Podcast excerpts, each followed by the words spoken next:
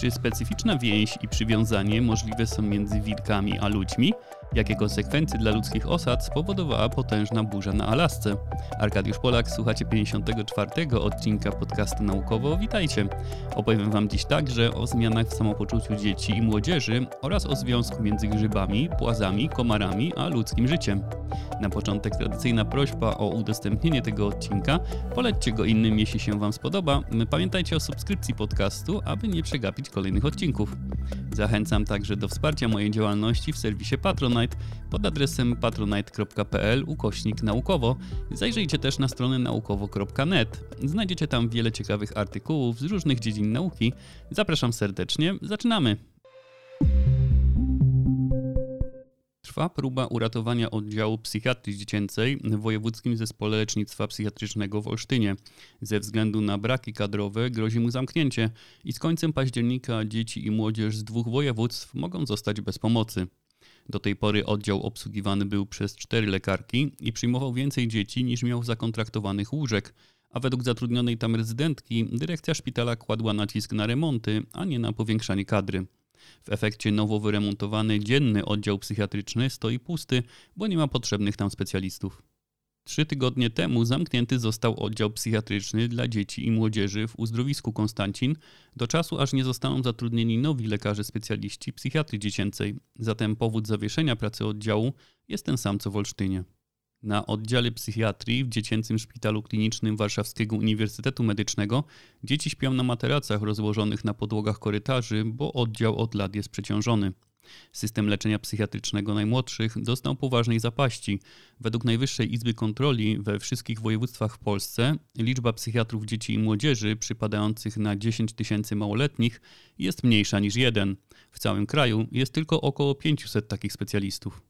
Statystyki Komendy Głównej Policji pokazują skalę problemu. W 2021 roku prawie 1,5 tysiąca dzieci i nastolatków poniżej 18 roku życia podjęło próbę samobójczą. Jest to ogromny wzrost względem roku poprzedniego, aż o 77%. W wyniku tych prób życie straciło 127 osób, o 19% więcej niż w 2020 roku a statystyki te uwzględniają tylko odnotowane przez policję próby samobójcze. Jeśli uwzględnić szacunki Światowej Organizacji Zdrowia, to faktycznych prób samobójstwa wśród dzieci i młodzieży jest w Polsce co roku od 12 tysięcy do 25 tysięcy. Z roku na rok problem się pogłębia, nie tylko w Polsce. Badanie przeprowadzone 20 lat temu w Stanach Zjednoczonych pokazało, że największy poziom zadowolenia z życia przypadał na osoby wchodzące w dorosłość oraz seniorów. Spekulowano, że dzieje się tak z powodu problemów i wyzwań, jakich doświadczamy w połowie swojego życia, obarczeni pracą, wychowaniem dzieci i innymi życiowymi zmaganiami. Dziś to nastolatkowie osiągają najniższe wyniki spośród wszystkich grup wiekowych. Pokazuje to nowe badanie, w którym przeanalizowano 12 wskaźników dobrego samopoczucia w różnych grupach wiekowych. Zdrowie psychiczne i leczenie chorób są niezmiernie ważne, ale równie istotne jest zadbanie o szersze aspekty naszego psychicznego spokoju, który kształtuje się na co dzień w oparciu o relacje społeczne, bezpieczeństwo finansowe, poczucie szczęścia, sensu i życiowe cele, jakie sobie wyznaczamy. W badaniu przeprowadzonym na początku tego roku wzięło udział ponad 2,5 tysiąca osób i to właśnie najmłodsza grupa badanych czuła się najgorzej we wszystkich analizowanych aspektach psychicznego samopoczucia. Dotyczyło to także postrzegania swojego zdrowia fizycznego przez najmłodszych, co jest dość zaskakujące. Jakie są przyczyny takiego stanu rzeczy? Autorzy pracy zwracają uwagę, że w trakcie pandemii poczucie więzi społecznych spadło, a spadek najbardziej widoczny był wśród najmłodszych. Osoby starsze miały bowiem już wcześniej ustalone relacje i znajomości, z których mogły czerpać w czasie ograniczenia kontaktu, ale młodzi ludzie na tym etapie życia dopiero próbują budować takie relacje, szukają nowych znajomych i grup społecznych, a możliwości w tym zakresie podczas pandemii były o wiele bardziej ograniczone.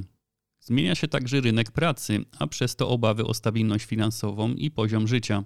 Inne badania mówią na przykład o tym, że większość młodych ludzi, którzy wchodzą na rynek pracy, chce mieć własny dom, ale równocześnie uważa, że jest to absolutnie poza ich zasięgiem. Według badaczy także media społecznościowe mogą być jedną z przyczyn spadku dobrego samopoczucia wśród najmłodszych. Dotychczasowe badania pokazują, że ich wpływ na zdrowie psychiczne jest negatywny, zwłaszcza gdy często ich używamy, a przecież najbardziej powszechne są właśnie w tej grupie wiekowej. Równocześnie młodzi dorośli zmniejszają swoje zaangażowanie w życie rodzinne czy wspólnoty religijne, a polaryzacja światopoglądowa i polityczna również dokłada swoje obciążenia w niespokojnych czasach pandemii, wojny i zmian klimatycznych. Rozwiązanie pogłębiających się problemów psychicznych wśród dzieci i młodzieży nie jest proste i dotyka wielu aspektów gospodarczych, medycznych, politycznych i społecznych. Wymaga potraktowania problemu bardzo poważnie oraz myślenia, a przede wszystkim działania ponad podziałami politycznymi i planowania daleko dalej niż do najbliższych wyborów. Jak osiągnąć to wszystko na przykład w Polsce? Nie znam odpowiedzi na to pytanie, ale wiem, gdzie możecie zwrócić się o pomoc, gdy czujecie się zagubieni i smutni, macie problemy w relacjach z ludźmi, rodziną lub jesteście ofiarami przemocy. Nie wahajcie się zwrócić o pomoc do swojego wychowawcy w szkole, psychologa lub pedagoga, albo zadzwonić na bezpłatny telefon zaufania dla dzieci i młodzieży, czynny codziennie całą dobę pod numerem 116 111. Więcej miejsc, gdzie możecie zwrócić się o pomoc i gdzie spotkacie wielu przyjaznych Wam ludzi oferujących fachową pomoc, znajdziecie na stronie, do której link umieszczę w opisie tego odcinka. Człowiek potrafi przystosować się do życia w każdych niemal warunkach. Osiągnięcia technologiczne na pewno w tym pomagają, ale nawet one są niczym wobec siły żywiołów, które pustoszą rozległe tereny, będąc częścią środowiska, w jakim człowiekowi przyszło żyć. Często nie zdajemy sobie sprawy, jak groźne są dla lokalnych społeczności, gdyż znajdujemy się w miarę spokojnej strefie, bez wybuchów wulkanów czy corocznych huraganów i rzadko myślimy o konsekwencjach takich zjawisk, z jakimi muszą sobie ludzie radzić.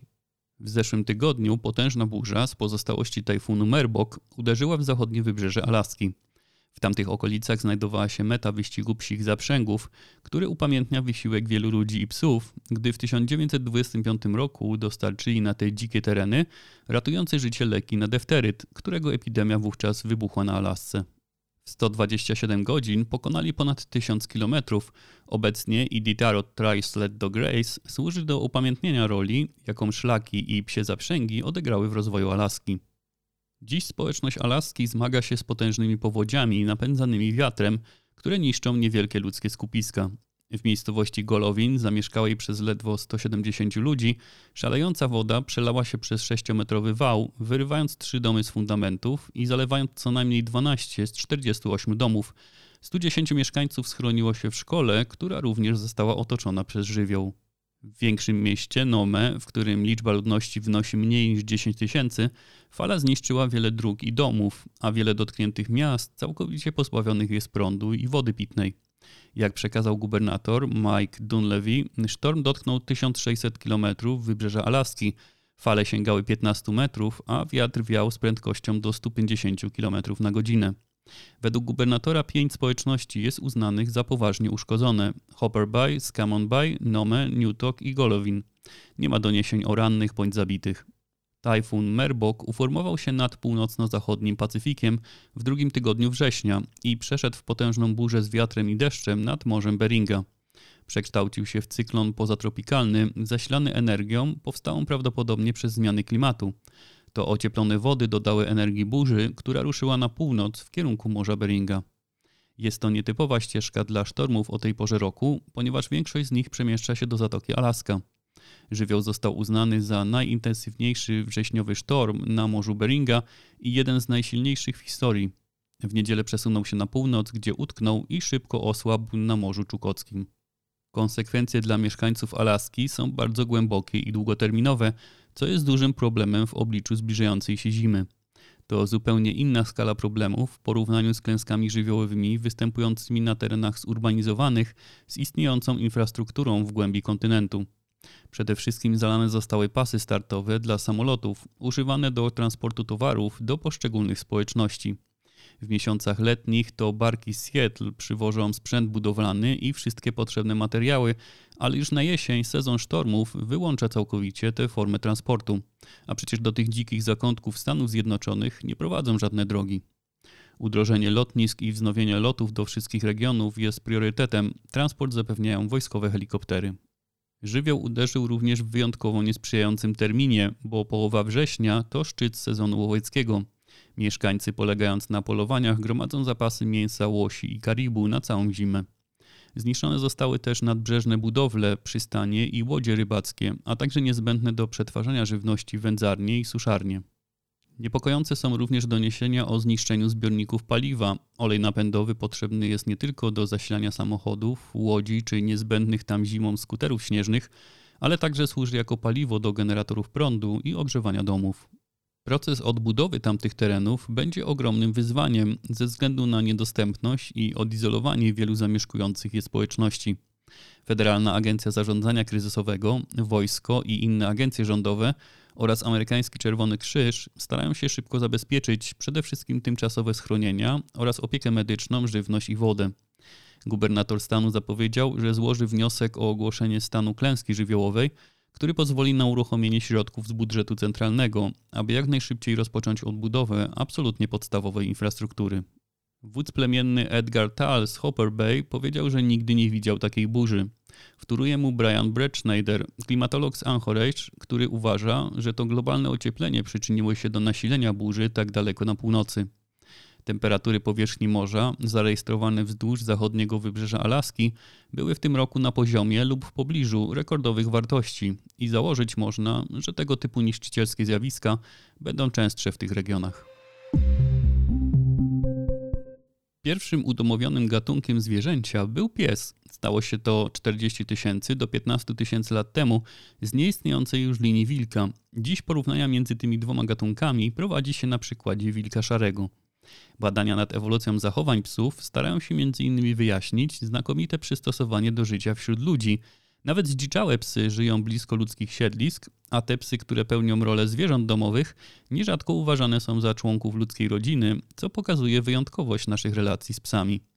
W przeszłości wielu badaczy sugerowało, że to przywiązanie do człowieka może być porównywalne do więzi między rodzicem a dzieckiem i że zdolność ta jest wynikiem ewolucji po udomowieniu, będąc cechą unikalną dla psów.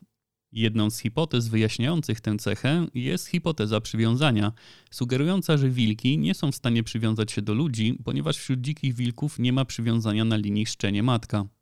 W innych badaniach dowodzono, że ponieważ psy funkcjonują w prospołecznym środowisku z ludźmi, to wykształciły się u nich unikalne kompetencje społeczne, podobne do ludzkich, poprzez naturalną i sztuczną selekcję podczas procesu udomowienia. Obie te hipotezy zakładają, że psy mogą przywiązać się do człowieka, a wilki tego nie potrafią.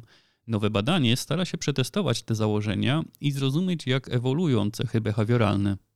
Naukowcy z Uniwersytetu Sztokholmskiego w Szwecji przetestowali 10 wilków szarych i 12 psów husky w teście behawioralnym zaprojektowanym specjalnie w celu określenia zachowań przywiązania u psowatych, do których zalicza się nie tylko domowe psy, ale też wilki, szakale, kojoty czy psy dingo.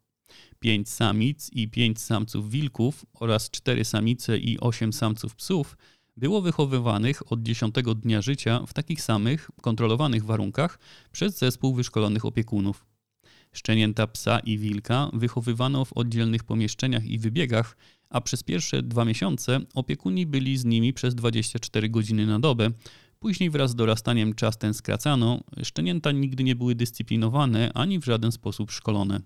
Następnie psy i wilki testowane były za pomocą procedury dziwnych sytuacji, która pierwotnie została opracowana, aby badać przywiązanie pomiędzy ludzkimi niemowlętami a ich głównymi opiekunami, wychodząc z założenia, że system przywiązania jest aktywowany tylko w sytuacjach stanowiących wyzwanie, stresujących wydarzeniach takich jak rozłąka i ponowne spotkanie oraz obecność obcej osoby.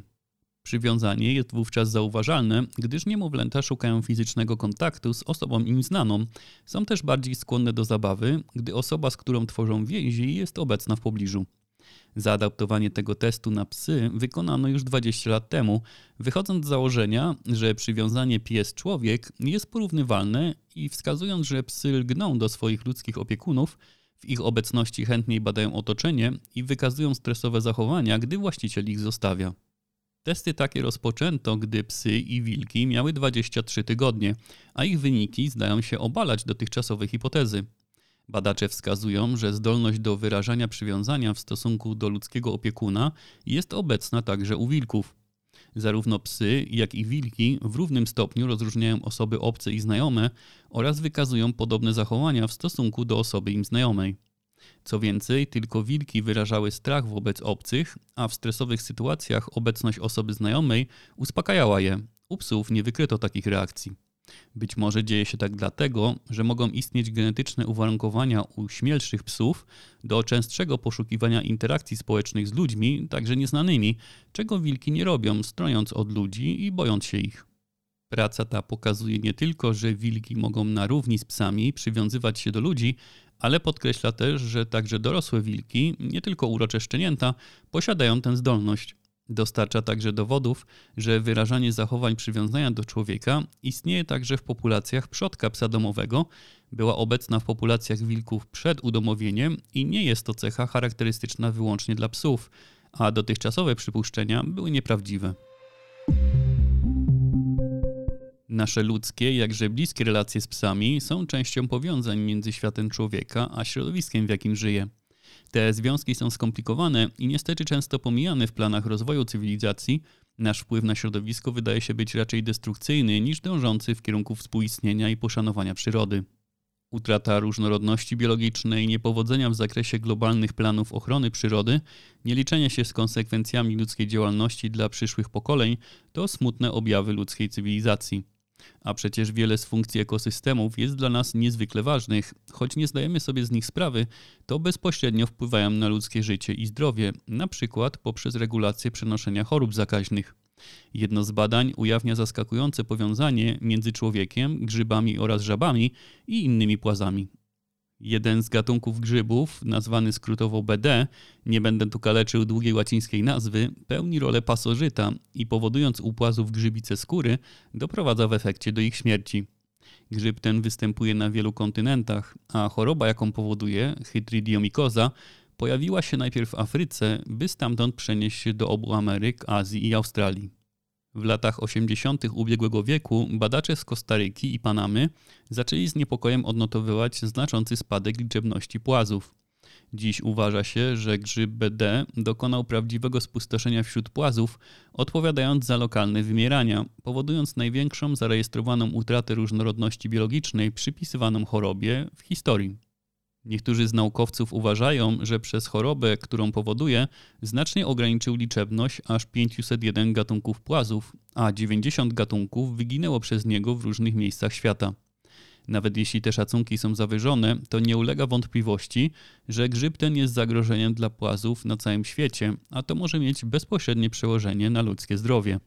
Żaby i salamandry żywią się bowiem komarami, regulując ich populację, a przez to wpływając na wektory przenoszenia się chorób zakaźnych, które owady roznoszą. W tym śmiertelnie groźne dla ludzi malarię i dengę. Przypatrując się Ameryce Środkowej, naukowcy postanowili sprawdzić, jak silne jest oddziaływanie między populacją płazów, komarów i zachorowaniami wśród ludzi. W badaniu pokazano związek przyczynowy pomiędzy falą wymierania płazów spowodowaną przez grzyba w Ameryce Środkowej i zwiększoną zachorowalnością ludzi na malarię, początkowo od północno-zachodniej granicy Kostaryki około 1980 roku, a następnie w miarę przenoszenia się grzyba na wschód do regionu kanału panamskiego w 2010 roku. Następnie efekt ten zmniejsza się, choć nie wiadomo dlaczego. Być może większa ilość zachorowań na malarię spowodowała działania człowieka w postaci zwiększonego użycia środków owadobójczych, co w efekcie obniżyło liczbę zachorowań. Porównując mapę spadku liczebności płazów i mapę zachorowań na malarię w latach 1976 do 2016, badacze znaleźli wyraźny wzór. W 8 lat po spustoszeniu w populacjach płazów spowodowanych grzybem nastąpił skok przypadków malarii wśród ludzi, równy około jednemu dodatkowemu przypadkowi na tysiąc osób. W przypadku zwykłego wybuchu epidemii malarii wskaźniki zachorowalności osiągają zwykle szczyt w granicach 1,1 do 1,5 przypadków na tysiąc osób. Ten dodatkowy przypadek najprawdopodobniej nie pojawiłby się, gdyby nie wymieranie płazów. Także jeśli chodzi o zachorowania na dengę, to widoczny jest podobny związek, ale potrzebne są dalsze badania, aby go potwierdzić ze względu na niewielką ilość dostępnych danych. Badanie uświadamia nam, jak wiele zależności działa na człowieka, jak bardzo jesteśmy czasem bezsilni w obliczu mechanizmów przyrody, które czasem sami wprowadzamy w ruch nie udało się zapobiec rozlaniu się wirusa COVID podczas ostatniej pandemii, podobnie rozprzestrzenił się po całym świecie grzyb BD. Swobodny handel międzykontynentalny ułatwia podróż na gapę różnych chorobotwórczych patogenów. Zagrażać to może wielu gatunkom zwierząt, a przez to oddziaływać pośrednio na zdrowie i życie ludzkie. I to wszystko w środowym odcinku. Na kolejny zapraszam w sobotę. W międzyczasie dołączyć możecie do naszego serwera Discord, gdzie zbieramy społeczność zainteresowaną naukowymi doniesieniami. Link znajdziecie w opisie odcinka. Tymczasem dziękuję za Waszą uwagę, miłego dnia, do usłyszenia.